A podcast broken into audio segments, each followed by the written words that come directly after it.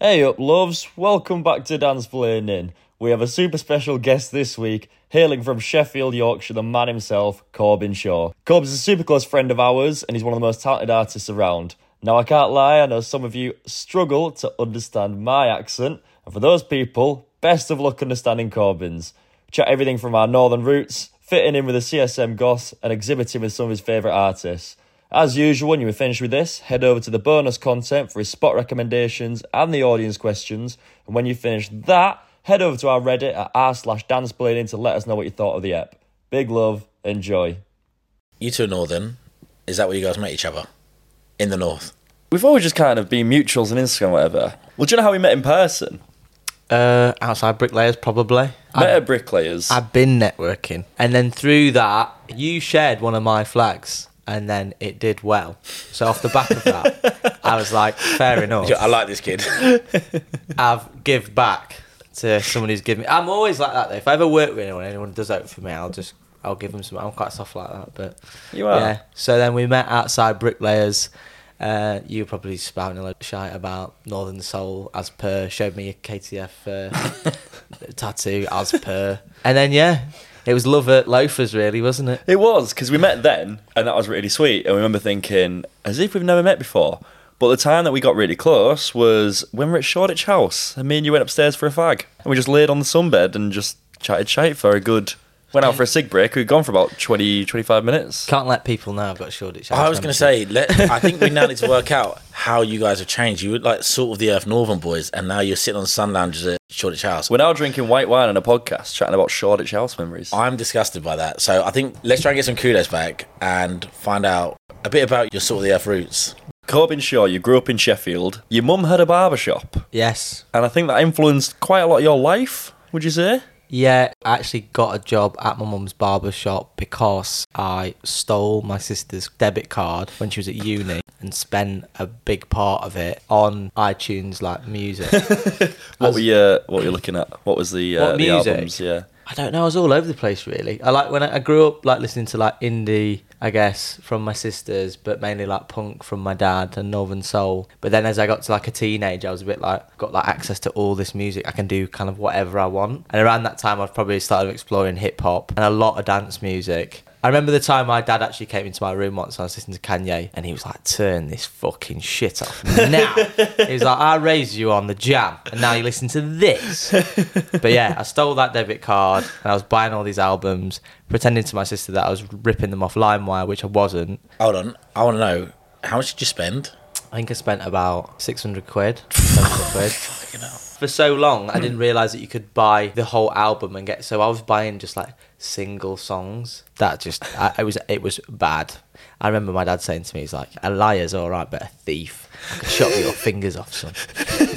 I got in so much trouble. I got grounded all summer, and then my mum was like, "To pay for it back, you have to work at the barber shop." Is this just sweeping hair or actually Sweeping cutting hair, yeah, sweeping hair, making cups of tea for people, cleaning mirrors. But with the barbershop, Hmm. when you were saying about hearing the conversations that you'd hear in your mum's barbershop, tell us about some of those. Who I am, I guess, is I learned how to be a man from my dad through football, and then the conversations that I would have had with men in the barber shop, and them sort of passing things down to me and saying, "This is what's cool." What year are we talking? 20, 2012 actually. I had this really weird transition period where like my dad wanted me to be a mod skinhead, so I had like the parka 501s, like Doc Martens, and then in that time I kind of rebelled against it. I'd be skating, but I had like a mod haircut. So there's these photos of me that I'm like I'm wearing like Odd Future shirts and like baggy jeans and shit and like Lakai's. I've got a mod haircut, and it's the weirdest The well thing. end. The- yeah, the well end. So I was like in between two things all the time. When I used to go to the barber shop and to football, to be fair, with my dad, Who'd you support? Sheffield United, obviously, up the blades. I kind of learnt from an early age that wearing things gains respect, and I was quite shy, so I thought I can peacock with this and I can wear something, and then people will chat to me because of it. And I've kind of done that my whole life. If I kind of be a bit out there, maybe someone will chat to me and I'll gain some respect. I'd go to the barber shop and people come in and be like, "Oh, fucking hell, you're quite smart," like, and they then start talking to you about their memories of that shoe or those jeans or that polo. Then they go, "Oh, so what bands are you into? Into this? Oh, you'd really like this," and then you know that sort of exchange games would happen, I, I had a parka as well that I went to football with. It had these patches on it and stuff, and I had a few badges, like like probably one from my dad, which were like football related. But my dad's mates would come and they'd be like, "Oh, it's brilliant that he's into this culture," and you've kind of like passed it down to him, saying to my dad. They would bring me like badges and patches and things for me to put on my parka. So I'd come and they'd like all have these like stories around them. So still got it now, which is kind of like it's really nice, kind of like collage of all these different men who were around my dad and their culture and their experience of it, and then my own. So it's like a mashup really. So it's got like badges and patches from them and then shit that I've put on. So it's like got the lottery ticket that's turned into a patch and you know and like letters and stuff on the back. Like I wrote on the back of my parka, I'm never going to be one of the faces, which is like kind of like a bastardization, like quote from Quadrophenia is like Yeah. where she's like, "Are you going to be one of the faces?" And he's like, "I am one of the fucking faces in that supermarket." I learned a lot about myself in that time and how and what I could wear and how it could gain respect. Really, Where were you getting these style cues from then? You're there talking about mod stuff, but then also wearing like Odd Future. my dad kind of took me along that, and then I was a bit like, mm, I don't really, I don't really care about that anymore. I think like a lot of people with kind of what Tyler the Creator did in Odd Future, I always look back and I think I actually don't really like the music that much, but the culture and what they created and the ideology that you know what he said is like, if I want to be a table, I can be a fucking table. That was so inspiring, and it felt genuine. It's okay to be weird, and like that idea that you could connect with someone who them in their bedroom had created this world for themselves that they live in and now they're kind of like publishing it to the world he is i think such an icon for our generation of like you can be from somewhere boring but you can dream outside of that by like you know through like a skateboard or wearing that like five panel or whatever like he creates worlds that you can live in but yeah, it would have been through Instagram and skate mags. And then, you know, I, I did that whole thing at that time as well. I've been like, oh yeah, I've been listening to this for ages, but I hadn't. Did know. you Corsa? Corsa was after that. So it would have been like Odd Future 5 panels, skinny jeans as well that time. And then like Janoskis as well. yeah, Ooh. classic. I kind of saw skateboarding and like the skinhead thing as two completely different things. They don't really match up. And I was always between those two worlds. And I think that skateboarding for me allowed me to be creative, whereas like modernism and skinhead culture, I felt like I was just kind of following the pattern of what had come before. That's kind of what I've realized now is that I can wear things and reference that in that way. Like, I know it sounds daft, but like my shoes that I've got on right now. What are you wearing? Tabi loafers. They look alien, but they look like traditional as well at the same time. It's like you can reference the past, but do it in a modern way. Getting hung up on nostalgia, um, it, like, is a very, very damaging thing. It, you kind of then start harking back to oh the good old days, and I think as well what a lot of people do is that they adopt past culture that's not theirs, but you can do that in reference. But, Yeah. you know, it's it's fine. But yeah, I just thought that going to football, I never really felt like that was my crowd. Then I found skateboarding, and then I found all these people. It was like actually they listen to like punk, they listen to you know like dance music or whatever. Like all these people from all over, a similar generation. Like when I was at football, I was speaking to like old men and blokes. Like the lads who were my age who were at football, they didn't really fuck with me. So like we didn't speak. They Yeah. were up in the corner on the Kop but I was like down further down. My dad sat there because he never wanted me to be a part of that culture. Because my dad was a football hooligan growing up, so he's like, "You're going to come with me," almost like on a safari park through Sheffield, watching this violence happen. And I could see it through glass, and he'd kind of go, "Look, that's there. Don't fucking do that. You know, I've done that, and how this is how it went for me." Yeah, I saw a lot of shit, still very much scared of violence, but I boxed growing up. My parents' sort of whole ethos is like, we're toughening you up for the real world. Tough love, really. Yeah. But my mum's a lot harsher than my dad. Like, my mum would rather, like, she says, I would rather watch you start to drown and then help you out than let you float, is what she Yeah. She's like, let you float.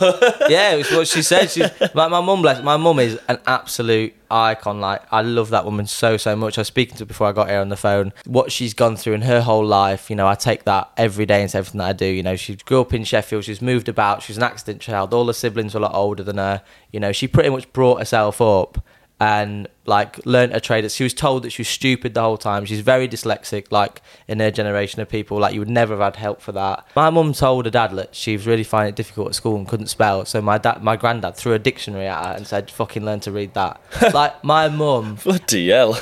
my mum used to get washed in the sink. She lived in a caravan for a bit. The person that she is, she's incredible. She brought me and my three sisters up while learning to cut hair as well, going to college. She used to take us to college and they'd feed us as well. And then she'd do her first bit and then they and then she'd take us to school after. I, I honestly, I, I don't speak about her enough and um, I feel wrong about. It. And I really, really do want to make work and explore that space, the barbershop, because it is so interesting about how men are looking at themselves and reflecting and sat in that chair. And the barbershop seat is a little bit like a confession booth in like Yeah. a church or something. It's a little bit like how you'd probably find it easier to chat to someone about something really deep in your life when you're on a car journey because you're not actually looking at each other.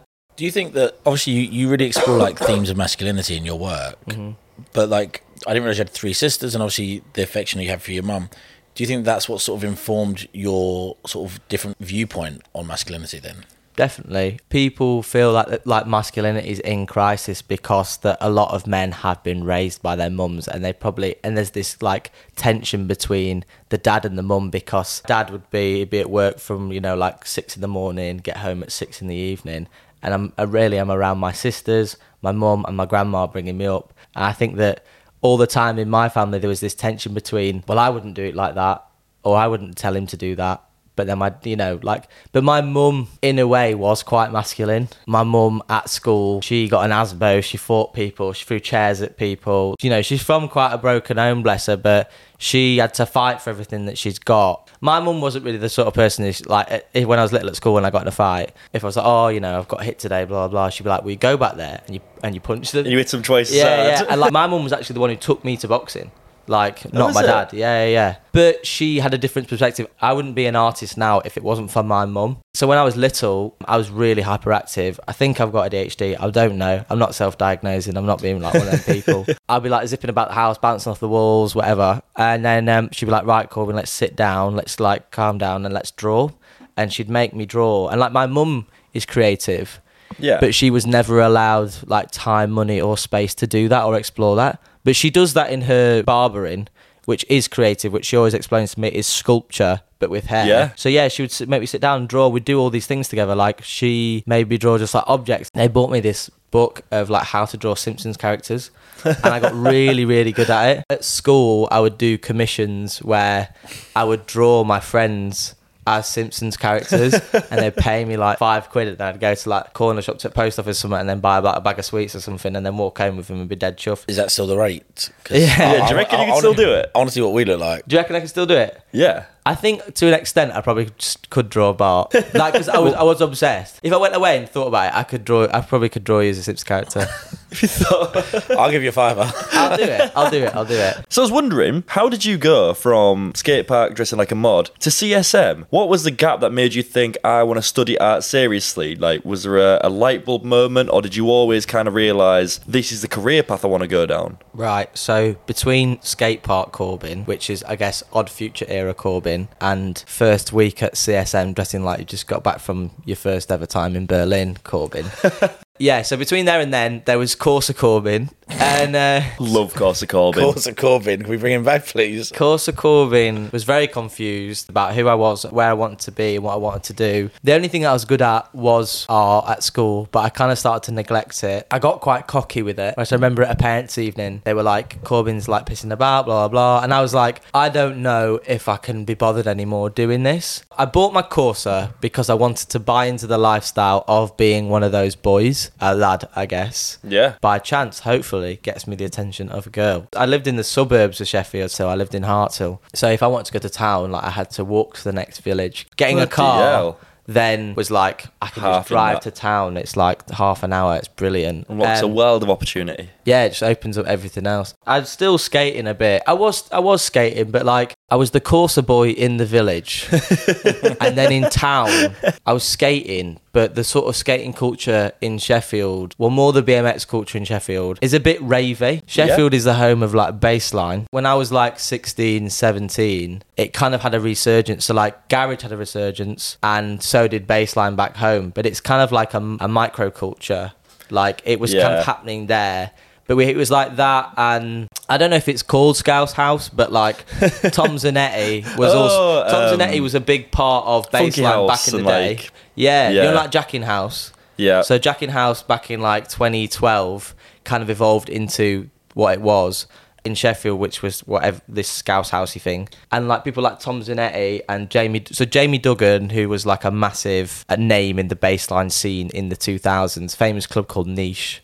That he he used to DJ at and DJ Q from Huddersfield. It's like such, DJ Q. yeah, it's such No a like. Yorkshire culture. Like if you grew up in Yorkshire, like you know bassline. Like Every house party. you can't escape it. Like if you just walk like walking about like in that era, a car has driven past with Yeah. that noise playing at you. It just it's it's just a part of you. When I was like really young, so like around eight or something, my best mate at the time, his older brothers were like in there, like they were like 18, 19. So they were like going to town and they would have been going to niche. And they were wearing like Ed Hardy, like Shox, uh, TNs, TN caps, Proper gel- scally. yeah, so scally, and like we, like I wore that when I was little because all the clothes that they had, they passed them down to me. I remember I had this sick grey, like Nike Shox tracksuit where it was like grey bottoms with like a bit of uh, like a luminous green detailing, and then like shoes to match, and then the the top was a vest with a hood. I just thought it was the hardest thing ever. I wore that thing so so much. Anyways, back to sort of like 2016 Corbin. Yeah, Bassline's having a resurgence. So I'm going to Baseline raves in town at the Harley. There would be Tank nightclub, and that was like all that sort of I of shuffling, Tank. That was- music. It's like you know, you Did they have one of those boards that you hold up so they pass it around? No, that and you get a probably is photograph?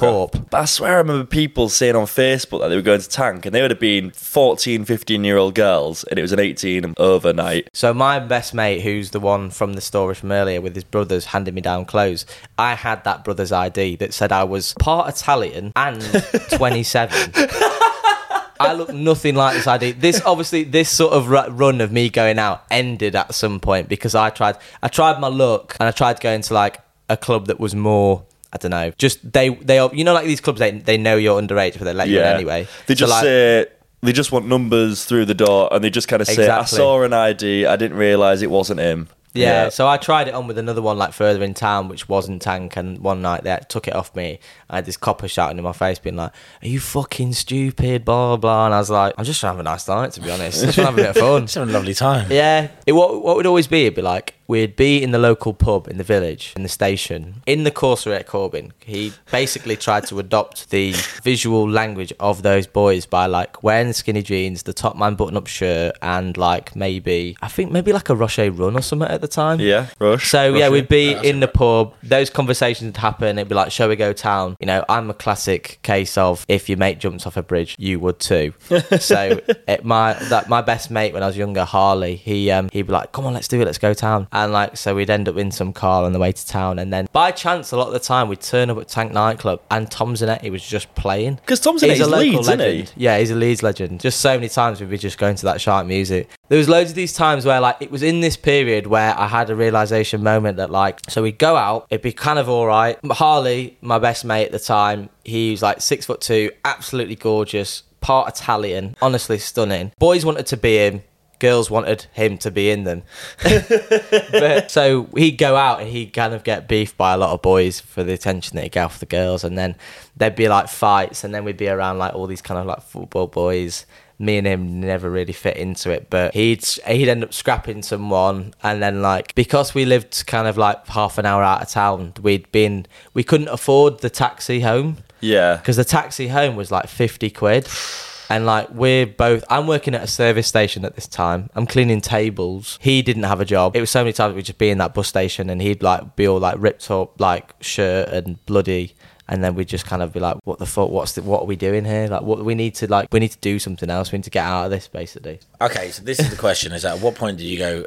Art is something that I want to pursue, and it can be something that I can be involved in. Did you have to study something before art? Like, did you have to choose all the subjects? Well, no. So like, I did sixth form. Sixth form, I did art, music, and photography. I got A in both art and photography. But in that time, I was like, I'm gonna either gonna pack this in and work with my dad and be a welder, or sounds like that Billie Piper thing, doesn't it? You know, from Doctor Who. She's like, I could go out with my mates, or, or toss it all in for danger. Um, I kind of got an ultimatum by by one of my teachers who was like, do your art, what you're good at, or do whatever you like, sort of thing. I just basically got an absolute bollocking at a parents' evening. I was like, okay, I really do need to put my ideas up. As well, one of the tutors had been to Leeds College of Art and was like, go there, that will make a lot of sense. Because I was actually at the time, because I had no idea what to do, I was going to try and get a course in shoe design. Because I just Sick. loved shoes. Then they were like, go and do foundation, work out what it is that you want to do, and then from there. But I started started at Leeds College of Art. For me, felt like Quite prestigious in a sense. it's yeah. Damien Hirst went there, Barbara Hepworth, Henry Moore went there,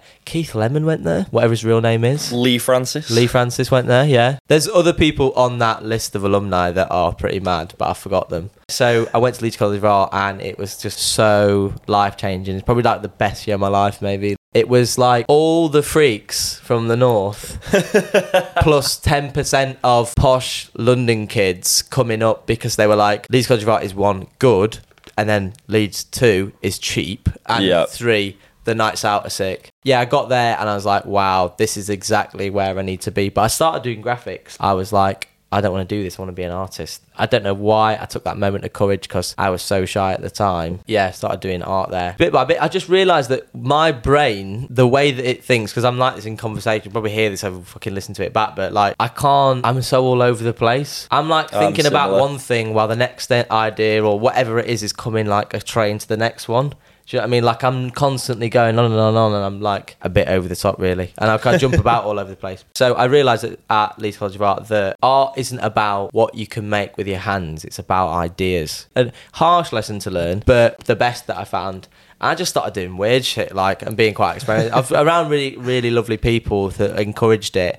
Where my practice back in Leeds College of Art was actually me dancing in public spaces, which is funny because I actually Sick. made something like that. Re- well, like on the tail end of 2020, where I danced in a So factory next to more. Yeah, it's in the factory next to where my dad works. Sick. With that sort of mix of uh, music, but yeah, at Leeds College of Art, I was doing dances in public spaces about how people move around spaces. Weird. Went there, and then they said you should try this, this, and this unit. The one I, keep, I always think about is the, the one thing that pisses me off is that like they said if you want to go to Goldsmiths, you've got to write um, an essay to get in, and I was like, well, I'm I can't write very well. Like I, I don't speak very well, so I don't I can't write very well. So that put me off that. And then Slade, the top one, I was like, they were like, you need a language. I was like, I can only barely speak, speak English. Never mind, speak another language. Um, so I didn't. So I didn't try that. Tried CSM and then went for my interview, and I was just so shocked because they were like, "Please consider going here. Like, we'd love to have you." And I was like, "I can't believe it." I only knew about CSM before that because Jarvis Cocker mentions it in Common People, Yeah. and that's why I wanted to go. I knew that going to CSM validated what I did because that the friction that was caused between me and my parents when I said I want to go to London to do art was a lot. Like I got put like there was a lot of shit that the conversation between me and my parents where they're like, how the hell are you going to afford that? What are you going to do? And I, I was just like, I need to do it. I want to do it. But in my head at the time, because I was still kind of skating, I'd kind of always looked to London through skateboarding, whereas like it was this sort of like Mecca. mecca of like culture that I just wanted to be a part of. It just looked so exciting. Through seeing a lot of Palace videos, I was like, wow, that is like what I need to be involved in. So yeah, just got my got my interview at CSM and then they let me in, but it wasn't without like a lot of shit off mum and dad. That is the one thing that my parents always come back to and they go, You were right about it. You said I should move to London and we said no and you know I'm so happy that you did. But yeah, then I got to CSM, whole fit check, whole vibe I was going to say, did you have a rebrand? I had a rebrand, yeah. What, so, so, what, what were we rocking up on day one to school in? so yeah, I went from like uh like a Henri Lloyd and like a Visus and 95s with the crop haircut. I kept the crop haircut, right? Moved to London, dyed my hair black, stopped watching anime for some reason. so so shy. So i was so shy that i couldn't come out my room. I bought myself a kettle and a mini fridge. I was so scared to go to the kitchen to make anything so i would eat like tinned food that was cold in my room and not come out. I remember You're like joking. it was I like I was so I went to the I went to the fridge one day to try and make a cup of tea and get the milk out of the fridge and I was literally sat there shaking like a leaf and I was just like I'm never gonna do it again. Dyed my hair black, cut it into a bowl cut, started wearing like you know. Do you remember? I remember when I moved was the when the J.W. Anderson Uniqlo collab came out and they made this women's top that was high. It was like cropped on the waist and long arms and it had all these dangly bits that came off it and it was black and it was a roll neck and I used to wear that and some cyberdog trousers that were really wide. And I had like new rock boots on. Because like the thing was that when I was back at Leeds like I was sounds so watching bad. but like when I was back when I was in Leeds I saw all this I like all the ID videos that were being put up of like you know like Charles Jeffrey in London like and what they were doing as a group. I was just like that is that looks so exciting. Like I want to be with those people. I want to see what they're doing. I want to know, you know, like I, just I would see all these students from CSM and what they were wearing, what they were doing, and all these parties and the music. And like at this time, I'm like, because I'm transitioning from like bassline and jungle music into like uh, The Smiths. uh, like no, not the Smiths. Like industrial sort of like I just like electronic music. Yeah. Like hyper pop is like happening, sli- like Yeah. very undertones of it, but it's like it's coming up. So I'm sort of like listening. To, so I would have found. It is like you say, it's fucking Berghain. Yeah, it was like, and I did go to Berlin and my like first year of CSM. Basically, yeah. So I've like came with that look and got that CSM. I was just like, all my dreams and everything were shattered by the fact that it just wasn't the same as Leeds College of Art, and the people were different. And like, I then noticed this massive difference between me and the people around me that had grew up around art and been what I felt was more privileged than I was. I just couldn't see eye to eye. I also had so much like insecurity about my art history background. When I started at CSM, what I felt I knew was the kind of like now that's what I call music, sort of like sort of like you know the top top things that people get into when they first start exploring music. I knew just like Grayson Perry and you know like you know Andy Warhol and shit like that. Yeah, the greatest hits. Yeah, the greatest hits, and basically, I'd kind of talk in crits, and people would laugh at me. Like the people, like I just wouldn't, I just didn't get it, and like my, I was just kind of like so far off. But I was really determined to kind of like learn more, and I've always hungry to. But then, yeah, I'd I'd go to these galleries in, in like central London and stuff, and I'd, I would, I couldn't find anything where. I just felt alienated by it. I was kind of down here thinking I might have made a wrong decision here. I don't know why I decided to do art. There's no art around that kind of feels like it speaks to me. I went to Tate Britain one day and I saw Dream English Kid by Mark Leckey. I sat there and I watched it on repeat for about six times or something, just watching every little bit of it and like, why is that there? I just felt like there was so much that I loved, but I was confused of why I loved it. And I wanted to learn why it was that I loved that and there's still so much of that work that I come back to and I try and understand and I'm, I'm not fully there. It was just something about it. It just I don't know you, that is the reason why you go to galleries isn't it? And like art and culture Yeah. music anything like clothes whatever it is these things offer us these sort of like portals outside of the mundanity of our like everyday lives. That's why you go and see films or you play a video game. Like you want to be in that world for I don't Yeah. know an hour or two or whatever it is. That's what that's why we need those things. That is that is like pure escapism.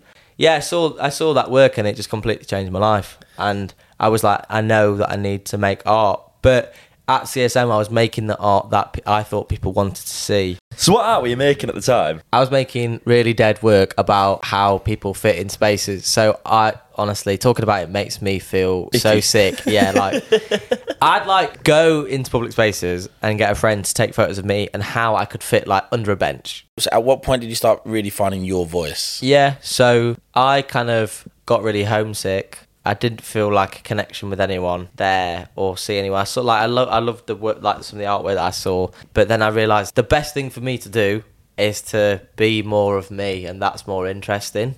I mean, I did an interview with my dad.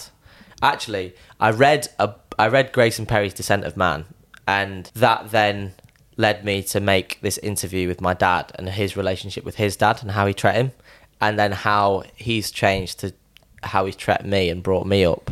And then I filmed it in our house, and it's like my dad in his polo and his joggers with his cup of tea and like his pet pug in his hand with his tattoos and his chains and stuff. And like I put it on and played it, and people were just like didn't realize who I was, where I was from, and like my family. Like obviously, Because you're like every other goth at the time. well, yeah, like well, when, I when I moved to CSM, I I like I tried to get rid of my accent. I you know I like really tried to get rid of who I was because I didn't think that that was very like I didn't think it was smart. I thought Yeah. it was Wasn't very stupid. CSM, so it's- yeah, I just thought I need to sound intellectual, so I need to drop my accent. I need to dress better. I need to like look more than I am. That's a very like aspirational working class thing. Is that you want to like escape out of it by doing Yeah. things like break back the to what I was cycle. saying. Yeah, like back I was like, saying when I was younger, I, I realised that wearing something I could that could speak for me without me actually saying anything. So that's kind of what I was doing. But I basically just started dressing how I dressed when I was younger, or how I dressed when I went to football, and then.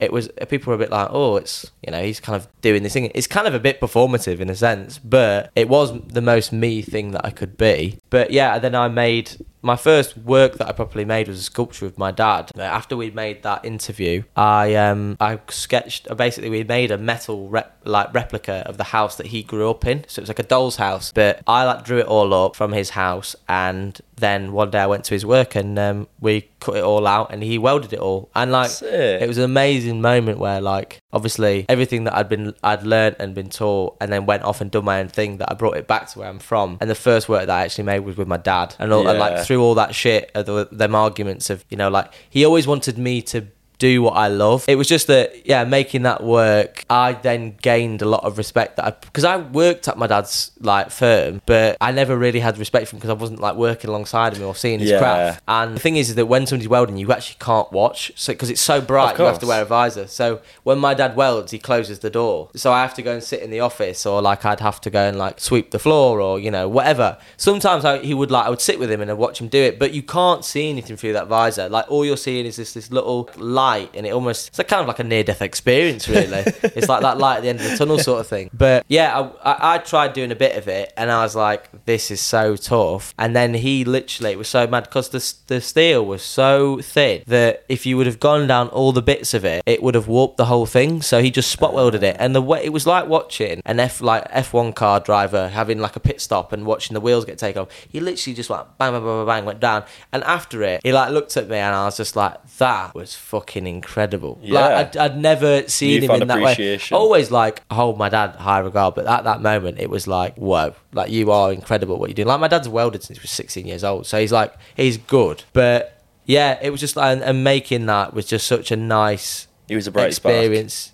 Oh fuck off. Yeah, just that was the first thing that had made that was kind of about where I was from properly. So, how did you find your identity to where you got to now with mainly the flags and the football? Was this at CSM or did this kind of happen afterwards? No, no. So I made that house at the end of first year, going into second year. I presented it How long are you at CSM for? three years. Right. Um, and then in second year, I, I just started like being interested in who I was and, and my culture and what my, like my defini- definition of culture was and like my difference between the people there. Like I was kind of kind of getting a bit class warrior with it and being like, this is who I am. This is my culture. My sort of flag in the ground. Yeah. And uh, and going like. You know, take a look at this. Like, you probably don't know what it's like like this. You know, you've probably never been past Watford, so this is what it looks like. But yeah, so then I chat to my dad once about all the stuff that I'd read in that Grayson Perry book, and there's a lot of it that's about mental health and men and how uh, men speak to each other and how uh, they pass down these traits and the, this stiff upper lip and where that all comes from, like post-war and industrialization of Britain and like having to be strong and make the money and, and you know for the family, etc., which is such a prominent thing in the north. Where, but yeah, and like that attitude and looking at how that sort of that masculinity was kind of no longer needed in a post-industrial Sheffield where those jobs don't exist anymore. Yeah. But my dad kind of being one of the last ones, but like my granddad was a bricklayer and then my dad is a welder. And so I just started asking him about so I'd asked him about his dad and then I started asking him about his friends and what it was like growing up in Beighton in a mining village. And he just started speaking about how all his mates worked down pit but he didn't want to do that because he thought it was just it looked horrible. Um so he went to be a welder. And then he told me a story about his one of his best mates that he grew up with who um he went to football with. And like later on in life his wife left him and then he unfortunately committed suicide and all the blokes in the area had made these sort of flags as uh, a tribute to him. And i found some of them and i was just like blown away at how these rigid blokes were expressing themselves through flags. And i just thought there was something so beautiful and subtle in that and I wanted to explore it. So then I made a flag which was a parody of a Sheffield United flag which was um it's like a three tier flag that says we ate Wednesday which is obviously our rival club Yeah. and I thought what if football fans made flags about love for each other and like looking out for one another looking out for your friends I just also hit the zeitgeist of culture in England talking about men's mental health, especially in football as well. Yeah. So I was very lucky with that and made this flag that said we should talk about our feelings. So, was that the first one? That's the first ever flag, yeah. And then I remember I made it. It was so bad, and there's pictures of me making it actually on my flat in my old flat on the floor on Holloway Road. And like I'm like drawing around the letters and cutting it out with just like normal scissors. And there was I tried actually at first hand sewing the whole thing, but my Yeah. I had a sewing machine. So my mum actually gave me a sewing machine to make that work because I was, I was speaking about it. I was like, I want to sew a flag, and uh, she's like, well. Why don't you have our old sewing machine that I used to take your trousers up with for school? So I took that hobby machine. It's like a little singer tradition thing, and I still use it now, uh, which probably sounds bad to anyone who still like buys my work. But um, like yeah, so I took that and I made and I made that first flag. Um, but yeah, There's a like lack of singer sewing machines in the world because All, All Saints are fucking stuck No, them in it- windows. It's true. Is it Like, actually? oh, what the old ones? Yeah, yeah, Mine's yeah. not mine's not like a Victorian wheel one. It's That's it's, how I imagine that you No, no, uh, no, no, no. your corpse. no, no, no. I'm not. I'm not like. Can- candlelight. no, it's not. It's not like Peaky Blinders. I'm not like sat in a flat cap uh, sewing these things. We Um, actually do have one at our home in Driffield where it's the um, you know the whole workbench where it's a sewing machine but you press it with the foot pedal. Yeah, yeah, It's yeah. part of the bench. Yeah. I just found that fascinating. That that was the original sewing machine. They're so gorgeous. Yeah, so you uh, you're using the sewing machine Yeah, and you made this rickety old flag. I made the shite flag. Um, and then I put that out there. That's kind of like crickets. Had I'd you like- graduated by this point? No, no, no. I'm in second year, and then um, it was around the time of the World Cup uh, in 2018, I want to say. Uh, and then I started photographing because I was living with a photographer at the time. Uh, one of my mates, Tom, who actually shot the thing that we did in, uh, for the Euros in the, the newspaper thing. And um, I was Sick. watching a lot of like photography stuff, and so I started photographing St George's crosses. You know, in Sheffield, in London, in Hastings, and like I was just looking at how people in like at that time were like putting the flags outside their window and being proud about it, but it kind of like this no, new national identity. That's something that I don't think that I'd ever seen or felt before. Um, especially being in London as well. There's like that London bubble of like multiculturalism, and you know, being at a pub, you can see people from whatever creed or culture wearing an England shirt, and I was sort of fascinated by it. Something that I'd never witnessed growing up in a village that was 99% white people. And um, so I just started, I was fascinated by that, started taking photos of St. George's crosses, and then I saw a lot, I was like kind of like looking at the flags on the terraces, and then I was like, what if I made something like that? So I basically took a phrase that my dad used to, so my dad used to, if I, my relationship with my dad is that I love him so much, and he's the best person in the world and so supportive but he is he does he has policed my actions every step of the way of like like that story him coming in my room and being like don't listen to Kanye West listen to the jam this is shit like that being one of them but if I ever wore something that was like a feet or camp or a bit out there like it was like don't wear that you look soft you know like you've got to be like this. This is what lads do, you know, blah blah blah. blah. So my dad used to say to me like, like you look like a soft lad, don't wear that, you know, or like toughen up, you know. That's their their whole well, my dad's whole motto. Um, so I wrote that flag that said soften up, hard lad, and then I put that out there, and then that seemed to do. That seemed to get some attention, but I was like never there. Like actually, and then around this, well, actually, this sounds bad, but I'm going going back again on my brain. But in first year, before I'd made the flag. Uh, so I made the house between the house and the um and the flag. I found this magazine called Oof magazine, and it was a it was art about football culture, but not actually about football. It was just football as a vehicle to talk about art and culture.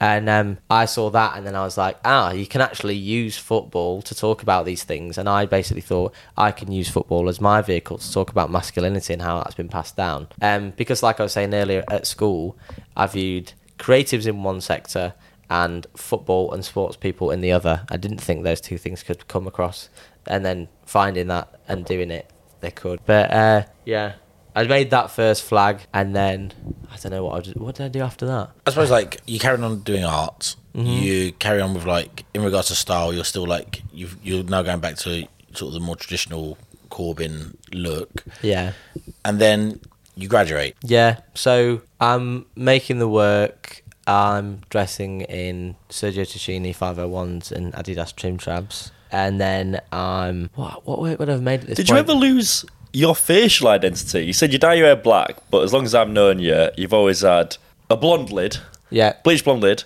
eyebrow piercing, Yeah. and hoops. Yeah, I always kept the obviously the eyebrow piercing, the hoop, and the crop haircut. Yeah. So it was just I had a skin fade and I shaved my hair off. I went really skinhead. Ah. I've always like I don't know if this if this sounds bad, but like I I I went skinhead, but I also knew that being and wearing skinhead clothes that you're somewhere between this border between hyper masculine and hyper camp.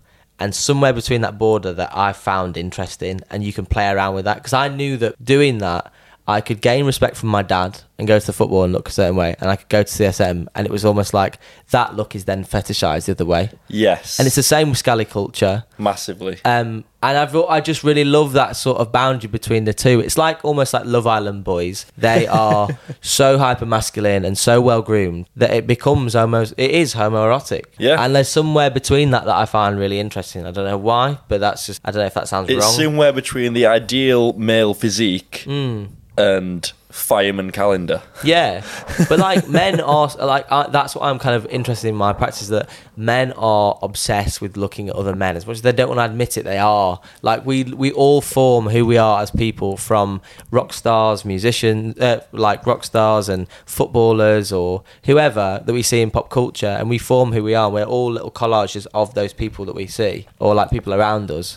And it's like we say with a haircut, with the with a well end haircut. Mm-hmm. It's like you could say David Beckham, I don't like him because he's too super groomed, but then they'll dress like Paul Weller. Yeah, You're still fetishizing a man. yeah. Well, not fetishizing a man, but like you're still idolizing a bloke. Hmm. And that is a whole thing where men do look at men for either inspiration or I want to be them or what do they have that I don't have. That that mod culture is so much built around that. Like, look at Quadrophenia, the movie. They're obsessed with uh, Sting in that movie. What's his Yeah, name? What do they call Face. it? Ace Face. Yeah, like he is the top boy. There's always like a top dog that people look to. You know, Yeah. like that people base their look off. You know, go to Manchester, you'll see so many Adidas who are an absolute rip off of Liam Gallagher.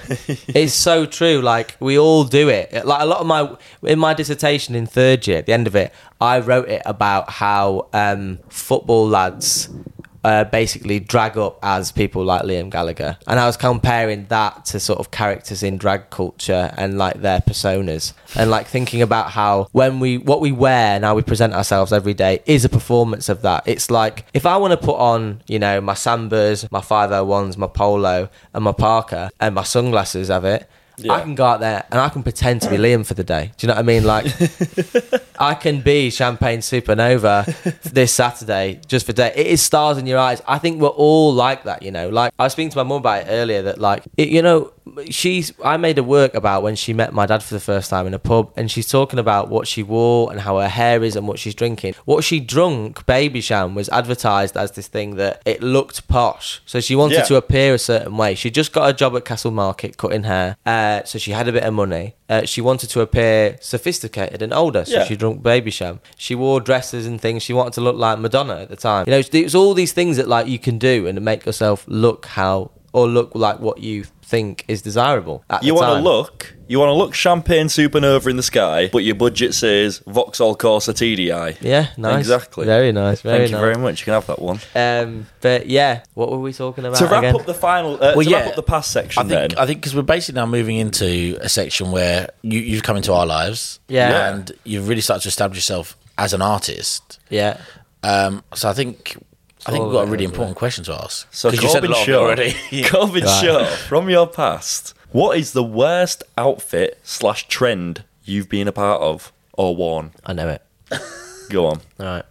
There's one photo of me, of me that exists around 2014, Right. and I've got a top knot. no way. Uh, there's and I was I was just coming back from watching the vaccine. What did your dad think? in Scunthorpe. Like I'm I'm feeling sick just saying it like but it I'm just being honest.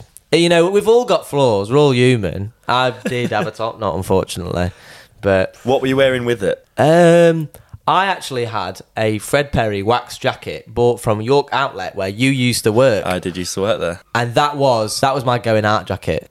Sorry, I've realised it's the garages outside. Sorry. Right, okay. Yeah. So that's so the outfit wasn't as bad as the tr- the trend, which is the top knot. Yeah. Yeah. The trim, top yeah, knot the was trim- the worst bit. I blame trim Jack. Guinness. For that, I blame Jack Guinness for the top Do you knot. know what Jack, it was? Jack thinks he invented the man bun. this is oh, that's what I heard that on the podcast. Um, If you haven't listened to it, go back and listen to it. It's good. Yeah, it's uh, maybe the best one. I think maybe. Uh, no, Glenn's is Glenn's is goated. But Dan's is also great as well. They're all They're all fucking They're all good, fantastic. They're all good. They're all good. Um, but yeah, just do you know what it was as well? And like, this is an absolute violation of myself just from admitting this. But oh, there was a time in my sort of gig bit before the ravey bit where I was oh no. Go on. So I had that I had that haircut because of Matt Healy. Oh no, that's 1975. I know it's bad. This has got so many like similarities to the Simone Murphy podcast. She's got the 1975 uh, tattoos. They're both dressed the same. Yeah, but Simone's a 29 year old super fan. Corbin was 14 at the time. Sorry, sorry, but we've all got flaws. We all used to be someone else. You know, that's that's how things are. I'm I'm open, and I think you know I see the power in being vulnerable, and I think that being open and being honest is that's I think that gets you far. There you go. And You're I not think, wrong. Yeah, the fact that it gets you far, there's proof in that pudding because right now I'd say you are considered an artist rather than an art student or someone who's you know studying art or wants to make it as an artist. Can I- Kind of. No, definitely. So for me, you blew up during the Euros. Yeah. Your flag was all over Oh my my timeline. Everywhere. Everyone had this flag. Corbin Shaw is the artist of Euro 2020. Yeah, it was 2020, wasn't it? Yeah. Um, yeah, we basically, I made a newspaper about the rise and fall of England fans that came with a free flag. And But we it was all satire of the sun as well, wasn't it? Yeah, yeah. So my whole work is basically so the font that I use is the is the Sun's font and is synonymous with absolute sh- stupid, uh, you know, headlines that come out all the time. It's just like statements that mean nothing that are based on nothing. So like I was, I'm always obsessed with that sort of culture, and I do rip from from newspaper headlines as well. So it felt like an obvious thing to do. So I made the newspaper, but the newspaper was like a series of photos that told this story of like the hope and then the crash basically after the loss. And we shot it in Four Legs Pub in Finsbury Park. Shout out Four Legs. If you're into burgers, go and get the Dexter's cheeseburger. Four Legs, big up. Best pub in London. So yeah, we made that newspaper. Me, Sam, and Tom, my uh, old flatmate who's a photographer. Yeah, it was amazing. Like we kind of just riffed off a bunch of old. I think it's Teddy Sheringham. Get it? Or I don't think it's actually Gazza in that photo, but it's the dentist chair from the '96 Yeah, okay. Euros that they wrote about them, saying that they were disgraceful and you know as England players and whatnot. It was that cover, and we did that with beers in that pub. But yeah, it was just making a mockery of England fans, and like my whole practice is that England doesn't need its ego inflating. Like patriotism is just kind of useless, really. It needs to be knocked down a peg. What I'm trying to do with my work all the time is deflate these totems of masculinity. Like, how can I like take something so strong and so bold and just make it just like worthless almost and stupid and laughable? That, that's what uh, the St George's Cross is. I want to like use that as a canvas. It becomes a secondary thing to what's written on it. It grabs your. It's a Trojan horse. It grabs your attention, and then it says this other thing on the top. It works great for Instagram as well because it's text based. I rewrote the national anthem as what was it? Almost victorious. How's it go again? Almost victorious, happy and laborious, long to reign over us. God save the team is what I wrote it as. And there were three separate flags. Yeah, so there was the there was the big one that was all the stanzas, and then there was two. There was happy and laborious, and then there was almost victorious. No, not almost victorious. It was God save the team. I'm gutted that I didn't do almost victorious because that would have gone so well. Where We I kind of almost told, victorious as well. yeah, we were almost victorious. I'd, I'd like, you know, it all came true. I remember at the end of it, like getting a text through from Patterns of Play that I did that uh, newspaper with, and then being like, well, we did, it was written in the stars, wasn't it? Since the prophecy came true. How did you get it out there then? Was it one moment you're like, oh shit, this is starting to sell, or like, oh shit, is people are sharing it? When did you go, oh, this is a bit of a hit? I don't even realize that now.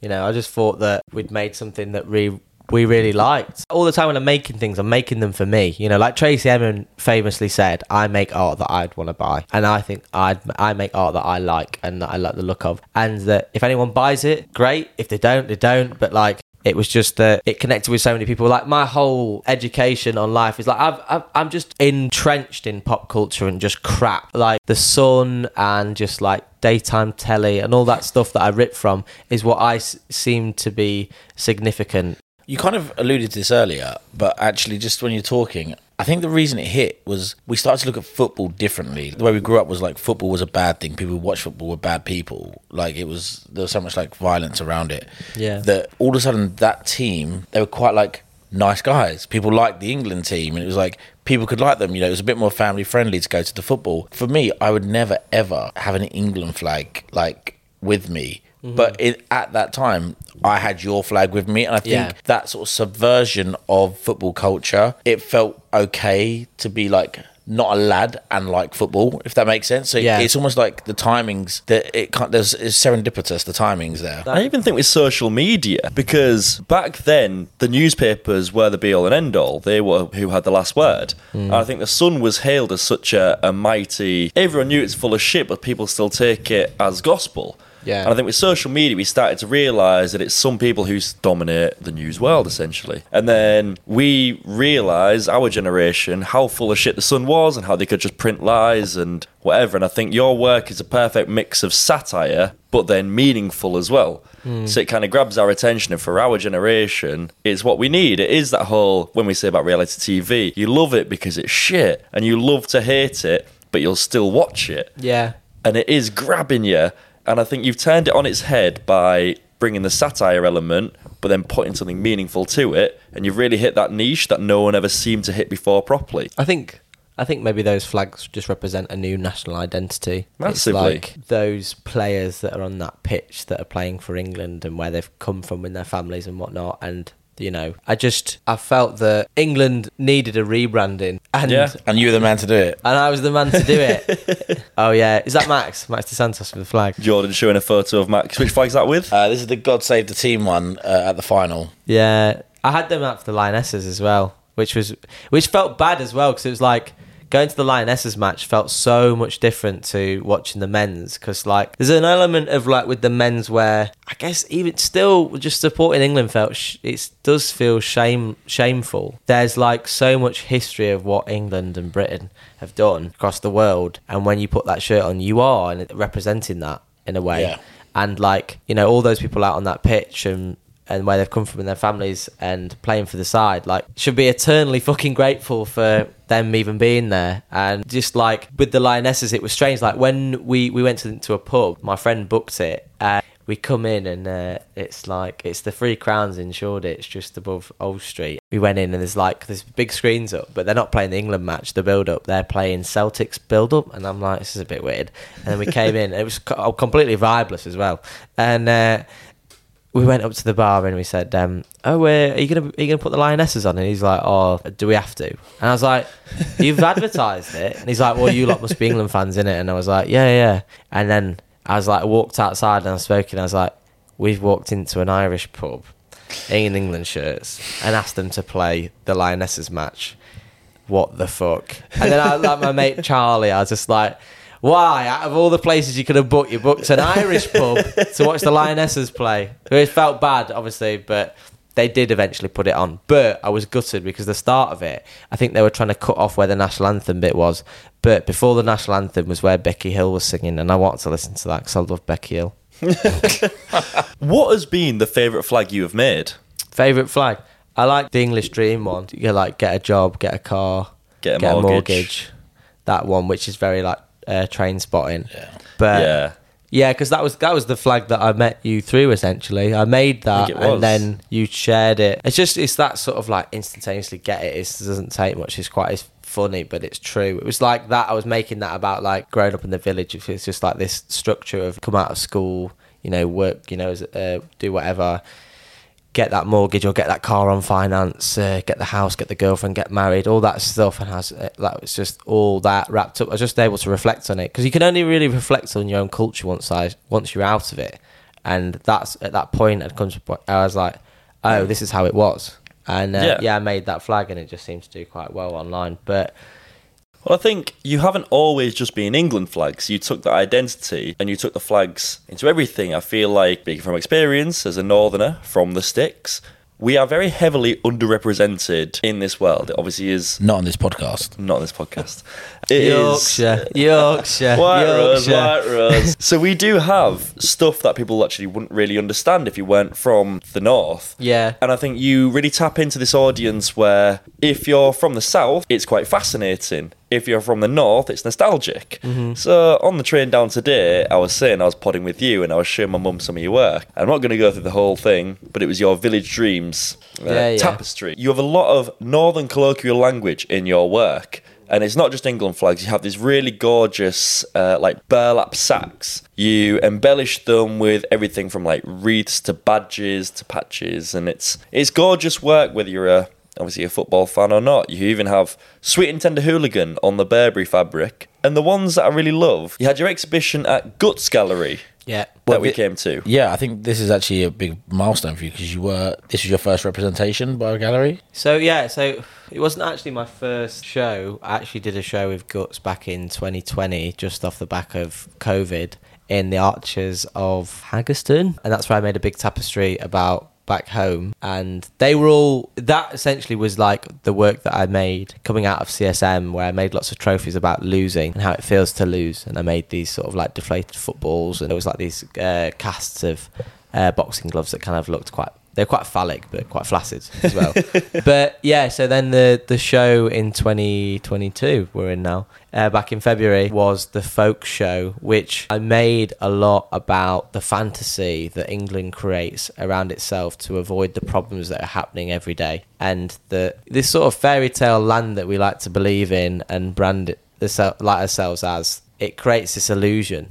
We can get lost in it and there's so much culture and heritage for us to buy into. But when you look further into it england was known as the land with no music so it actually kind of had no culture and that was all created from other places. So folk music was very big in scotland in ireland and they were from like working class communities or like further afield from that further back and they told stories about how it was to live their life a lot like country music. So at the time i was listening to a lot of country music and i found that really interesting that like you had all these communities of people and so in this country we had a guy called cecil sharp who went round and he his aim was to kind of give britain a rebrand and create this culture. So he kind of like forcefully went out and found these communities and took their songs and started broadcasting them on the radio. And he, he made a uh, archive of them. And before I made that show, I went to the Cecil Sharp Folk and Dance Archive in Camden, and it has all these books and things on this culture. But I went in there to look at a tradition that we have in my village called the well dressing. So I grew up on the South Yorkshire border in Harthill, and we have the well dressing where we give thanks to, I guess, the land for giving us clean water, which saw us through the plague and diseases. So it's very big in Derbyshire. So I'm actually on the border between the two. It's very big in Derbyshire. But I've always grown up with this tradition and kind of been a bit like, what the fuck is this all about? Morris men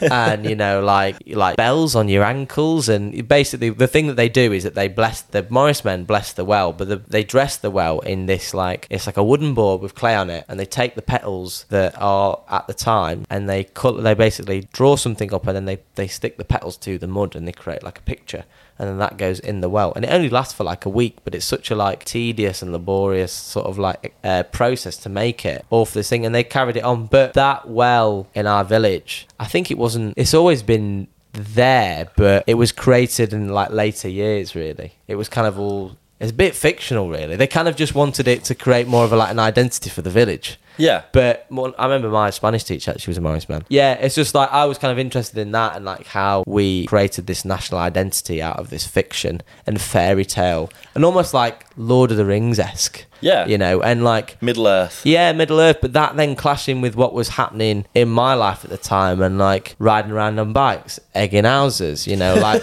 trackies tucked in socks, riding on buses and like Bluetoothing songs, like, you know, all this shit that was happening at my time, but this is kind of like the central thing that's happening, this clash between the two. And like, I remember we knocked, actually, we knocked on the door of my Spanish teacher's house who was a Morris dancer who my dad my mum actually cut his hair. We asked him if he was playing that. We'd like when that was just classic sort of village shit. Knock a door run or knock a door gnome, which we used to do if you know it.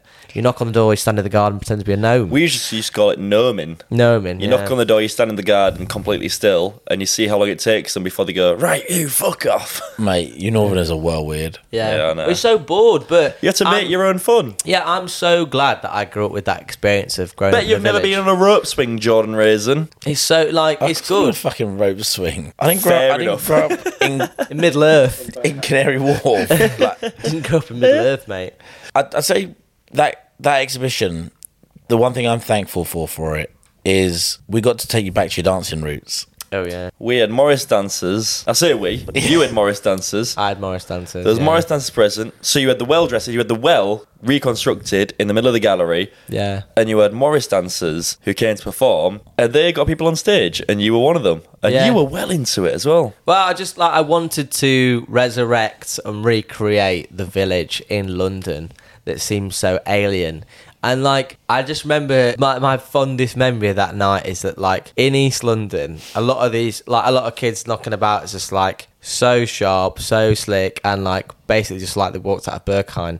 And you've just got Morris men dancing at them, and they're like, "What the fuck is this?" It's like just the slow, like they this culture's been displaced and just like plonked in East London, and I just found it's hilarious. But like I, I just loved it. But they Morris men they came and they blessed the well that I recreated in the gallery because the idea behind the, the exhibition was that what I wanted it to be was an exhibition of objects after a procession that I wanted to do in my village. So I wanted to have these banners and have all the people that I grew up with and that meant something to me. So like you know the greengrocer, my mum being my barber, the people that worked at the post office, the postman himself, and have them and walk down the street with these banners and go to the well and bless the well. That's what I wanted. But I had to get this thing out because the guy were like, if you don't make this show in the next month, you can't have it until like mid 2023. So I was hell. like, "Fuck, I'll have to do it." Because like, I just there were so many times where it was like things I didn't know if they were going to come true. I, I find it really hard to believe people at the time if they're actually like they're going, "Oh, you're gonna like we'll do a show, we'll do a show, like we'll, Yeah. it'll happen," and then they came to me like, "Oh, you've got a show in But- January," and I was like, "Fuck, like how the fuck am I gonna do?" Or in February, sorry, I was like, "How the fuck am I gonna do that?" But It was yeah. received super well, and then down the line, you've had an exhibition with Martin Parr. Yeah. How did that come about? That was a bit of a mind blowing one. When Yeah. you- When, you posted it, we all kind of lost our shit. Yeah. Well, it's mad, like, but yeah. So when I lived on Holloway Road in uni, there was a gallery up the road from me, which was Bomb Factory, and next door was Jay Hammond Project. Um, and Justin, who run Jay Hammond, he now runs Oof magazine and now Oof Gallery at Tottenham. It was so mad. So that space, I met. So Bomb Factory, which was a space for artists and, and studios. Ellie, who who ran who runs Guts, worked there. So I met Ellie there, and I met Justin as well in that space. So a lot of like what is happening now is because of those people, and I'm forever thankful. But yeah, Justin, who run Jay Hammond, he moved out of that space and he set up Oof Gallery in Tottenham, and um, it's the first gallery ever to be in a football ground. And they'd done shows before that. They did England, and then they came to me and they said, "We want to. We we've been offered to do this show with Martin Parr, but we want to. We only want to do Martin Parr if we can put him alongside some emerging artist." And they said, "We thought you would be good for it." And I was like, What was your first reaction? "Shut, shut the front door. I love it, mate." so Martin Parr is like one of the seminal British artists who really makes a statement on Britishness, I suppose. Mm-hmm. Uh, Martin Parr's probably most famous for the beach, the beachside. Yeah, uh, New Brighton in yeah. Liverpool. Um, yeah, like it's been criticised as a sort of fetishisation of working class culture, but like because when I first ever saw uh, Martin Parr, I would have been year ten doing photography, and he was the first artist that I ever saw. Me too. And I was like. Wow, I, I get this, but I just I remember at the time being like offended because I, I grew up with my dad is just super like proud, and I saw it and I was like, this just feels like it's taking the piss out of us. and I grew up and then I loved it. But like one of the mad things was when that was actually announced, one of the boys that I was in school with doing photography actually commented on that post, being like, "This is mad." I can remember seeing uh, Martin Parr for the first time with you in our photography class. I was like, "This is just nuts, really." But yeah, I did. Yeah, they came to me and offered me that show, and I was, I'll just snatch your hand off. You've done over 10 shows now. What has been your favourite, or what has been a highlight? I've not done over ten shows, I've done. have I? I've had a list of them, yeah. Well, like online ones as well. Just in general. Just overall. Don't question it, just accept it, mate. Just Alright. accept it, Corpse. Okay, what was that? Sorry, what was the question? You've done over 10 shows. Sorry. what has been your favourite, or what has been a highlight? Um, I'd say that folk show because Yeah. it kind of felt like a I'd wrapped up making work about that time of my life of being confused about who I was, what I wanted to do, and the village. And you can't always dwell on the past. And be like swallowed by nostalgia. So for me, it was like almost like a quite a therapeutic bit of uh, artwork where I was like, right now I'm moving on, and I'm going to think about my life now and and what ha- what's happening in culture right now. For, so it's just and just to like take a piece of like this nowhere place in like North England and plonk it in in East London. It was just like how it was just like the moment I was just like looking around like how the True fuck is this expression. Just like I just felt like I was like, I've created a monster here. I don't know how this is all happening, but yeah, it was that and just and the turnout for it was fucking crackers. It was brilliant. Uh, it was amazing. And do you know what, as well? For me, turn to So, I came out of 2020 out of lockdown. I had a breakup with my ex girlfriend that I'd been for three years, and I had no friends. Like, I had no one. And then from that, there, I was making work and I met people through social media, and I, you know, like went out and saw them and then created friends, and then, you know, like, that met that person through there and blah blah blah. And when i was at that when when i did that exhibition i looked round and there was all these people that i'd met prior to that just thinking oh my god this is insane. I This is never thought because i you know for so long in london i just felt like i didn't belong here and i didn't have anyone. And like all these people that like supported me and loved me and always tell me that and being at that exhibition just meant so so much to me it like just blew my a mind It was- turning point. yeah it was nuts i just was like i don't know i'll never get over it And you went from galleries to collaborations. You've shot with Fred Perry. yeah How was that? It was good. And I don't know. I just like they. I've always kind of like knocked around with the Fred Perry lot. That from Well, not going like- back then, if it wasn't for the collaboration or if it wasn't for the campaign, being first approached by Fred Perry as a lad from the north, I always grew up wearing Fred Perry, and I did the campaign. Did you? A few years back. You've Give literally never mentioned that. that, bastard. But it's like from the north, you never think that it'll be you that gets the uh, gets the opportunity. No. So I feel like with you working with Fred Perry, how was that to be approached? And also, you've done plenty more collaborations, and it's just so you've you've transcended being purely an artist, and you are a personality. Um. Yeah. I just a huge opportunity because it's like a part of me. I feel as much as that polo is it is as me. Do you know Do you what I still mean? get Like, imposter syndrome? imposter syndrome Yeah, in R, but not with something like Fred Perry. yeah. With Fred Perry, I feel like um, it's it's like my it's my world, it's my realm. So when you did the campaign with Fred Perry, Mm-hmm. how did your dad receive it? Um, it was it was a milestone. Like I'd he I'd gone down to London with this dream, and I could come back and be a part of something that he understood and he knew about, and that validated me. You know, Yeah. like it was like, look, Dad, like moving down here was the right choice. Like I've, I'm a part of. I've done this thing. Like I'm, I've moved down here, but I'm still that same person. And all them things that you taught me and who you wanted me to be, I'm still that person, but I'm a bit different. You know, I've taken what you've taught me, but I've evolved a little bit. And yeah, Well, I suppose on that, you know, how has your style like evolved? Because I don't think your dad would have pictured you wearing this outfit today. there's a bit of there's a bit of him in this. Well, I suppose so. Corbin's wearing uh, like a linen white shirt, buttoned down to the, With na- like to two the buttons done navel, up, and that's it. uh, loads of gold chains, and then some proper bootcut jeans Yeah. with uh, some Tabi loafers. Yeah. We were saying big, big nineties David Beckham vibes. Yeah. um, but updated for now. Yeah, it's just like, um, well, that's my point of reference for men in culture that I was obsessed with. Like, I had all Beckham's haircuts when I was growing up. I had a dyed mohawk, the same as him. I really want to do a series where I have every Beckham haircut, and it's like me and him, and I compare them all together. But like, yeah, I'm just obsessed with that. Did you just bit compare culture. yourself to David Beckham? You what? Did you just compare yourself to No, David I'm not. Beckham? Com- no, but like ev- the ev- ego, the ego's No, gone wild. no, There's no, one no, bit no, of no, coverage no, in the no, face, no, no. one bit of coverage in the face, and uh, No, no, no, no, no. so Cobbs, you're sewn by candlelight. you're sewing by candlelight. nice. Your 1540s sewing machine catches on fire because you're making too many flags at once. Right. You have one item of clothing you can save from the house fire. What would it be and why? Tabi loafers is the first thing I ever Bloody bought. Three. Nora, this is. Is it the fourth person? No. Everyone picks Tabis. Yeah. Would you not pick your parka with all the patches on it? I love I love my parka and its sentimental value, but for me, my loafers and what they represent as the first time that I sold artwork, I bought those loafers. Oh, And sick. That That's what makes they mean to me, and I wear them as a way of like they're contemporary and traditional at the same time. They're everything that I want to be and make as an artist. And with the parka, because it holds so much of the past, you want to see it burn into embers to. what are you on about? that was me. You know what I mean? Like the fucking. I loved it. No, a I'm here symbol for it. of getting rid of the past and moving into the future. Yeah, like nostalgia's a disease, isn't it? A little bit. Like get too wrapped up in it it, and you'll just start.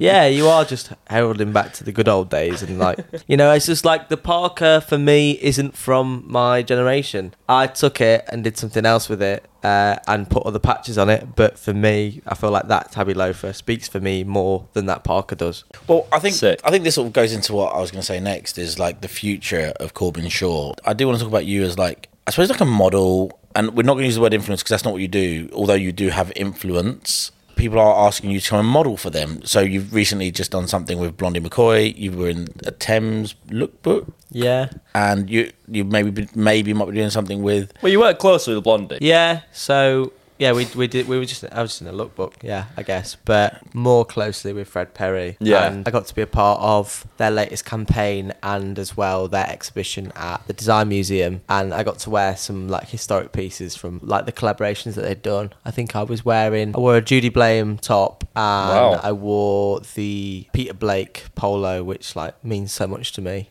Yeah. Um, I'm obsessed with Peter Blake, but So is there yeah. other brands that you'd like to work with? Because you're working with quite small brands where you can know the person personally, whether that be like say Magnus Ronnie, whether it be Blondey. Mm-hmm. Is there like bigger brands where you're like they're on your hit list? You've done not done, but you've done. Um, Who's your dream collaboration? Fuck. there you go. You're so good at this podcast Thank stuff. you very much. Um, I guess I, I, I, I guess Fred Umbro? Perry or like What about um, um, Umbro? I feel like for you. Yeah. So yeah, so I'm I'm in talks with them right now. Oh yeah. Yeah. So, but there's yeah, there's something kicking off there. Maybe Kicking pardon off. the pun. Yeah, there we go. Who are you, Daniel Lomas? Yeah, I know. okay, now. Um, but yeah, uh, dream brands. Yeah, maybe that. Like, Any Do you high know- brands? do you know what? It'd probably be Burberry. Yeah. I you can know, see that. like I just it's that British heritage sort of something that I've grown up with, but has seemed so out of my grasp. You know, my first job that I got, the first two things that I bought were a Burberry Nova sh- uh, shirt and I bought a uh, North Face jacket. You know, like they were the two things I ever bought, and I think Yeah. probably be Burberry for me. Um, but yeah, not too keen on what Burberry do right now. No, But- it's a bit bit trash. it's not my thing. but still, you know, that whole but the um old Burberry, he was heading Burberry back then. It wasn't Christopher. Bailey? Yes. Uh with the what's Alasdair McLellan uh ad with you know, that had Blondey in it in like the countryside with like um what was it?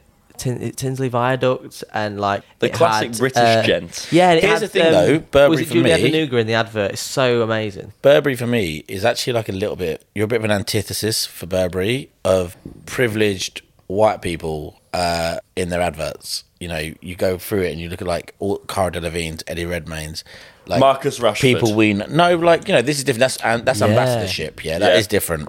And you know, that stuff was actually it was great, and they actually supported him beyond just getting him in a campaign. They did actually support him, which is great. Yeah, massively. But for me, maybe I'm a little bit older, so that's what I grew up on. On like you know, we've known people in their campaigns, and for me, it was always just like really posh white kids, and Yeah. like a lot of nepotism, like parents in the industry. But I think that's what would be interesting is to break through into that world and like, you know, be somebody who would have worn fake Burberry caps growing up and then to finally wear the original or to do something with Yeah. the original. I think that would be really I don't know, something special for me. I just like everything that I do and everyone that I work with will always be like genuine to who I am and what I've grown up with. And I think that Burberry would definitely be one of them. Aquascutum would definitely but they've gone under Rest in now. Yeah, exactly. R.I.P. What about like Charles Jeffrey? You mentioned him earlier. Like that's someone who definitely like blurs the line of like gender and sexuality and things like that. and a lot of identity. Yeah, like I, I yeah, I, I recently met Charles Jeffrey actually. Um, we're both running the London Marathon for the Face and on running, and And so is our good friend Helen. yeah, Helen. yeah. So and um, we over BeReal actually noticed that we were both wearing on running gear, and um, he was like, he messaged me like, "Are you running the London Marathon by any chance for on running in the Face?" And I was like, "I, I am," and uh, yeah, and then we just we started meeting up and running in Victoria Park. But yeah, Charles Jeffrey, I've loved Charles Jeffrey stuff. Like when I was back home, uh, well, like when I was at Leeds College of Art, me and my best friend at the time, we'd watch all this ID content and see Charles, and that there was that video that he did where it was um, those three that st- like I think I, I don't know their names, but I know Charles and it's Jack Appleyard, and there's another one, and they went to uh, New York and they did a pop up in Dover Street Market. and they were going out and all that. That to me, I was just like so obsessed with, and that sort of that ability to just do it, having an idea and just doing it, I just found so inspirational. And I remember watching Jack Appleyard speak about a suit they'd made, which was sort of a recreation of a suit that he'd worn on a night out where he'd screen printed bleach through um, onto a suit. And it was uh, these illustrations that Charles had done onto this suit. And I just I thought it was gorgeous. I would I would absolutely love to work with Charles one day. Hopefully. I feel like I've got a lot to do I've got a lot to do and a lot to prove myself. I don't feel like I'm there yet. And that I I, I know that there's more that I can do. For sure, but this, you know, we're talking about the future here. yeah of course. And I'd say, with the future as well, charity work. Yes. So you sold a few off legs for charity, and just on an internet search, yeah. obviously through our research, through four flags, you've managed to raise over thirteen thousand six hundred quid. Yeah I did. Yeah. That's for amazing. Homobloc. yeah. Unbelievable. Yeah, so back in November last year, um, Luke Una, who such a mad coincidence. I know that Glenn Kitson spoke about Luke Una. Yep. Yep. Absolute fucking legend, like amazing guy. Such an inspiration to me. The way that guy writes and his outlook on life is incredible. And he's he is to me just like I, I don't know, like it is he's almost like another father to me. Like he so this is so strange. So through Instagram, we actually connected because we both support Sheffield United. We're both from Sheffield. Sorry to hear that. Yeah, fuck off. uh, and obviously, he's from a different generation to me, but like, we, I'd liked his comment once on a Sheffield United post, uh, but through that, people had spoken about me to him, and then they brought me on to do some flags for Homobloc. Um, you know, like Manchester's like big queer festival, and I was like, I'd, I'd actually never heard about it before then, but I, I knew who Luke Una was because so one of my mates, Mitch Vowles, another amazing, amazing artist, he goes out with a girl called Kaya, and Kaya's mum is Nancy Noise, who's one of the like first female DJs, and um, she would have been knocking about with people in Ibiza in you know the early 80s and was a part of that like Balearic house scene and Luke was obviously a part of that I met Nancy and Nancy was like you know what? You need to meet Luke. He's from around where you're from. And it was kind of through that and he just somehow made his way into my life and was like can you make us some flags for Homobloc and I was like yeah I can see what I can do. Um, I was like, I would make them, but I want to auction them off for charity. So I made uh, four four banners, and then we got the designs printed onto t-shirts, and then also we made a scarf together, and then that was all. It was all for charity. So, but yeah, the works themselves. Uh, they got auctioned off and they raised like over 13 grand, which was amazing. No, yeah. Good on you, son. And that got split up between four LGBTQ charities. And yeah, an amazing event. Like, I got invited to it and I went to that night, and it was such a life changing experience to be in a space where I just felt so comfortable and I could just, it was all the music and everything that I'd ever loved. And especially meeting Luke and him being who he is and how he speaks about the world and his ex- life experiences, I was just like, it sound, I know it sounds daft, but like I just I was like I feel like I've got a place in the world, like I'm supposed to be here, and like he is someone that I can look to and be like, it's okay to be what I'm like and who I am and where I'm from, and I just you know I'm just in awe of him every day. I, I love him so much. Everything fell into place. Yeah, it's just like you know I don't know. And then I suppose with with your um, charity work, I think we need to talk about running in general. But you're also like raising money right now for Stonewall, and I think you know if anyone who listens to this podcast, you're running the marathon, and you know this Woo! go, this going out in like three weeks from Yeah. now. So there is people can go onto your page and Yeah. donate. Why is it important to support a charity like Stonewall? Um, so for me, I've always had a Tell big, us what Stonewall's about as well. So it's a LGBTQ charity that you know I guess funds and like they're in so many different sectors and helps the community. But I first was in contact with them through Homobloc, and I've had such a following from like the queer community because I guess my work speaks about that feeling of being in those environments and feeling like you're outside of it and you don't feel a part of it. So so much of culture itself is informed by queer people. You know, they've given us so much. You know, like house music, like for me especially, and it's like, why not do something where you fucking give back? They've Yeah. given us so so much, but they never get the credit for these sort of things. So I think that's for me with these people that supported my work, and I've always posted it and love it that I should give back to those people. Yeah. for me. No, yeah, no, it's perfect. And like again, not to sort of hark back about old podcasts, but you know, Jack Guinness spoke so eloquently about uh, this whole subject and you know, identity and like allyship and the queer Bible being a place where people can go and like read like these amazing stories and like witness like these amazing things. But yeah, I thought it was really interesting that you were working with Stonewall because that's something that's definitely been brought up on the podcast before. Um, but yeah, related to that, you know, obviously you're wearing really baggy jeans today. Is that now? You know, you're you're a petite man. Yes. But but my god, those thighs. Yeah. So uh, when I met you, you just first start, you you started running. Yeah. And now you are a runner. And I, Yeah. don't, I don't think we can talk about Corbin Shaw without talking about running now. My God, I will see on Strava. So obviously you get people like you. I love you got Strava. Fuck Yeah. off. That It's like an is- you Instagram completed, lurker. Exactly, you completed every other social media, so you downloaded Strava. he wants to conquer Strava. I'm a Strava lurker. yeah. So I'll see some of my mates who are into running doing these mad runs. Then I'll see Corbin Shaw, my mate from down the pub, blasting about what 13 miles pretty much most days and shit like that. You do Every day, no. maybe not 13 miles every day, but, you know what I mean. You run a lot. You run long distances a lot. I think a marathon was the next step in your journey. Have you done a marathon before? A marathon. A marathon No, no, no. I've done half. I've done half marathons, but for fun. yeah, but yeah. I just. I, it was always a dream of mine. Like I w- came out of lockdown. uh, When I was younger and I boxed, I ran, and I was shit at it. I was so so bad.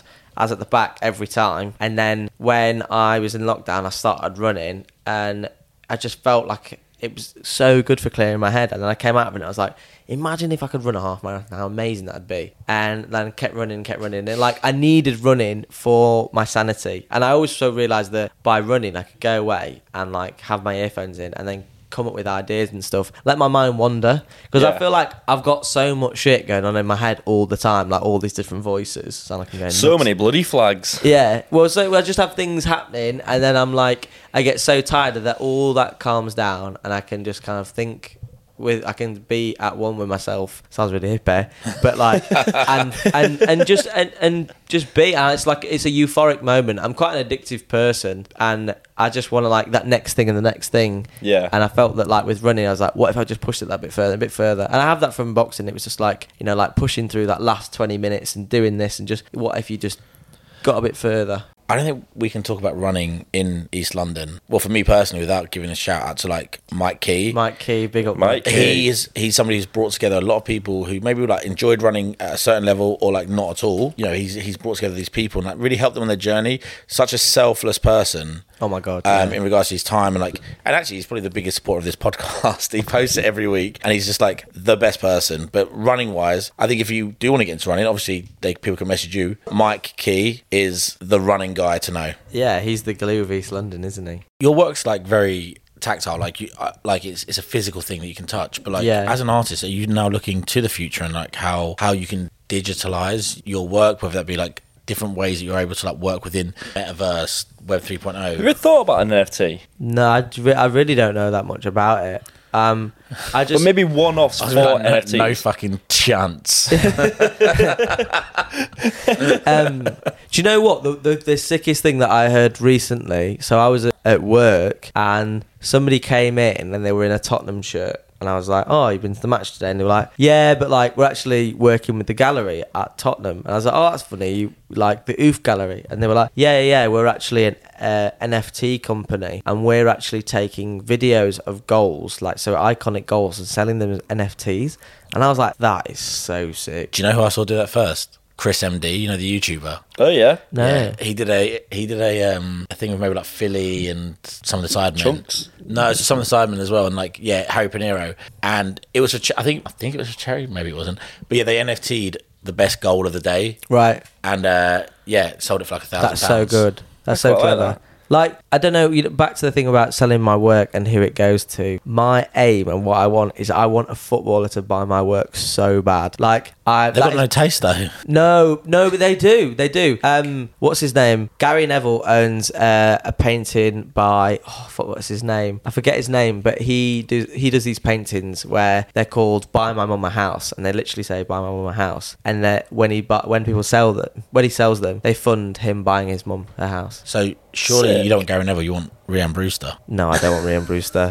Fuck that. No, I, I, I, I want, I want Foden to buy my work. I want Grealish to buy my work. You know, I like, I, well, I like, I want to meet them. I want to meet. I want to just chat to them. Oh, do you know what? Actually, fuck that. The the personality that I've seen from the England women's side is insane. Them lot look like so much fun. They've got ten times the personality of the England's. Unfortunately, the boys have got ten times the money. Yeah, but nah, big up the lionesses though. They're not a sick. Obviously, no, no, more of like a that's an issue. Yeah, yeah, no, yeah, massive issue, a massive issue. But I feel like that was such a poignant moment watching that happen. Like that has changed women's football forever now, and how we view it. Like I my sister, so. no, like my my sister when that when uh, the final finished, sent in our family group chat. I've just bought a season ticket at Sheffield United Women's, and my dad was like, "I'll go with you." Like how incredible is that? Yeah, that sick. that's caused That's- that domino effect. I love that. Like I, I, you know, I was like it almost in tears at the end of that, watching how happy they were, like how and how different that environment was of watching women's football. It was that like if this goes wrong, maybe the pub, the no, the pub definitely won't get smashed up. But like after Yeah. that men's final, it was It's horrible. it was awful. yeah. Yeah. And like what happened to those footballers and what was said uh, from that minority of scum that said what they said on Twitter or wherever on Instagram, like that, like it needs to be weaned out of football. Like those people and what they did for that club, it's just you know we're ev- forever I in hope debt it for them. continues, as in women's football. I hope people seem to support them through friendlies. I hope we get to see it in pubs. I get. I hope that we get to see them through every major, minor tournament, every friendly, everything.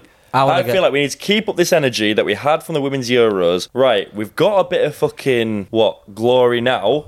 But women's football's been around for so long. These women have worked so hard for years and years to battle against men, as in to get their shine. Yeah. Now we've got it. You lot better keep your fucking energy and be I'm- able to really I'm gonna go- get behind them. Have you seen? So I'm, I'm going to go and watch the Arsenal women's because I actually met. I worked with one of the uh, lionesses who plays for the side, um, who made a colouring book for kids who couldn't go and watch the matches. I made a work for that that was in the colouring book, but she plays for Arsenal women's, and I'm going to go and watch the side. Um, but also, what I found out today is that is it Russo's boots that scored the heel, uh, the hit that what the back heel goal Yeah. are in the Tower of London next to the Crown Jewels. How Sick. fucking amazing Yeah. is that? Go on. Like those Adidas boots are in next to the Crown Jewels. Like That would mean more to me than having fucking Joe Hart's gloves when he fucking flundered it. I'll say that's a rogue one. Joe Hart's gloves. Look, You know thing- when he the- the- fucking the- uh, he had that back heel pass, Yeah. he just flipped it into his own The, net. the thing is, like, we can sit here and talk about football and women's football for like Yeah. till the cows come home because you know we're all football fans here. To the line, it's come not. It's not a football podcast, but the simple fact is the underfunding of women's football is the issue on everything because Mm-hmm. until they can get the support to make this like full time things where they can become like you know these. I don't mean this in a, in a bad way, but like elite athletes. Whereas like you know the Ronaldos, they're honed in a different way because Yeah. from the age of eight, they're honed to be this elite athlete. Whereas Yeah. you know the women's game doesn't have that funding or support around it. Until that starts happening, you're not going to be able to see the grow the viewership grow to the point where it can be there can be parity between the two essentially. But that is a different podcast. This podcast is about Corbin Shaw and how he's going to start making NFTs. yeah. And more importantly, if you were in the metaverse, Corbin, how would you dress your avatar? You can have any outfit in the world. Obviously, there's no cost to it because this is your dream It's fit, online. Corbs. This is how everyone's going to view you for the rest of your You- eternity. So Tabis, or are you going to go like you've got them? You want to you want to go something different? You're going to go for like a nice No, I'd probably go like similar to what I wore to the Homobloc event. Full kit wanker. Probably a Sheffield United kit, full kit, socks, shin pads, and shin pads. who's on the back. who's on the back? So yeah, Danny Webber. It's it's the 2006 Sheffield United kit. Um, Danny Webber's on the back, and I'm wearing total 90 boots, the first boots that I ever owned. I've even got a photo of me with those boots the moment I opened Which them in the colourway? morning. Uh, red and white, obviously. The classic. Yeah, beautiful. Do you remember the gold ones? They are the Tiempo ones. I mean, the top 90s, it's like the slightly pearly top Yeah, ends. I and know then the the ones. gold, gold did it- I- instep. I don't know if you saw this, but I actually made a cast of that boot, and I made it the golden boot.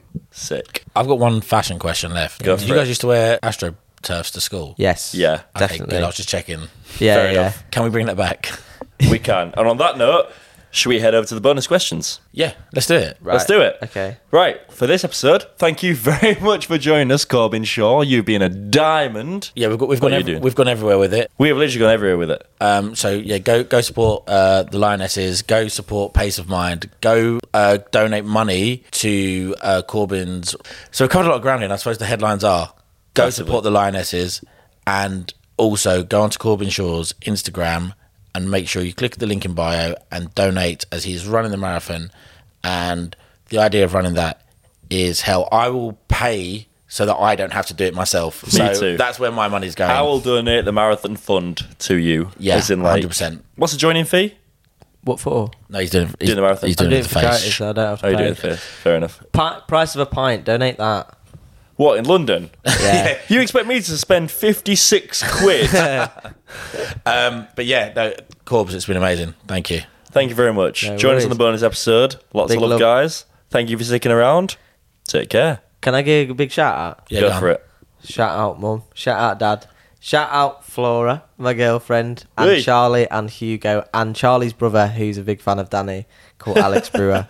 He always asks about him. He'll probably hate that if I keep that in. We'll keep that in. Shout out Danny Lomas. Shout out, Danny Lomas. Two S's because you can't. Shout out, Yorkshire. Big love Yorkshire.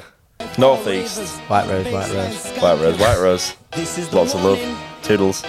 You are, you are. DJ Q like whoa, MC Bones like whoa, HUD like whoa. We bring the vibe like whoa, cars up will drive like whoa, rush off the beats like whoa, gotta make peace like whoa, round in big body like whoa, name on the fly like whoa, payroll getting high like whoa.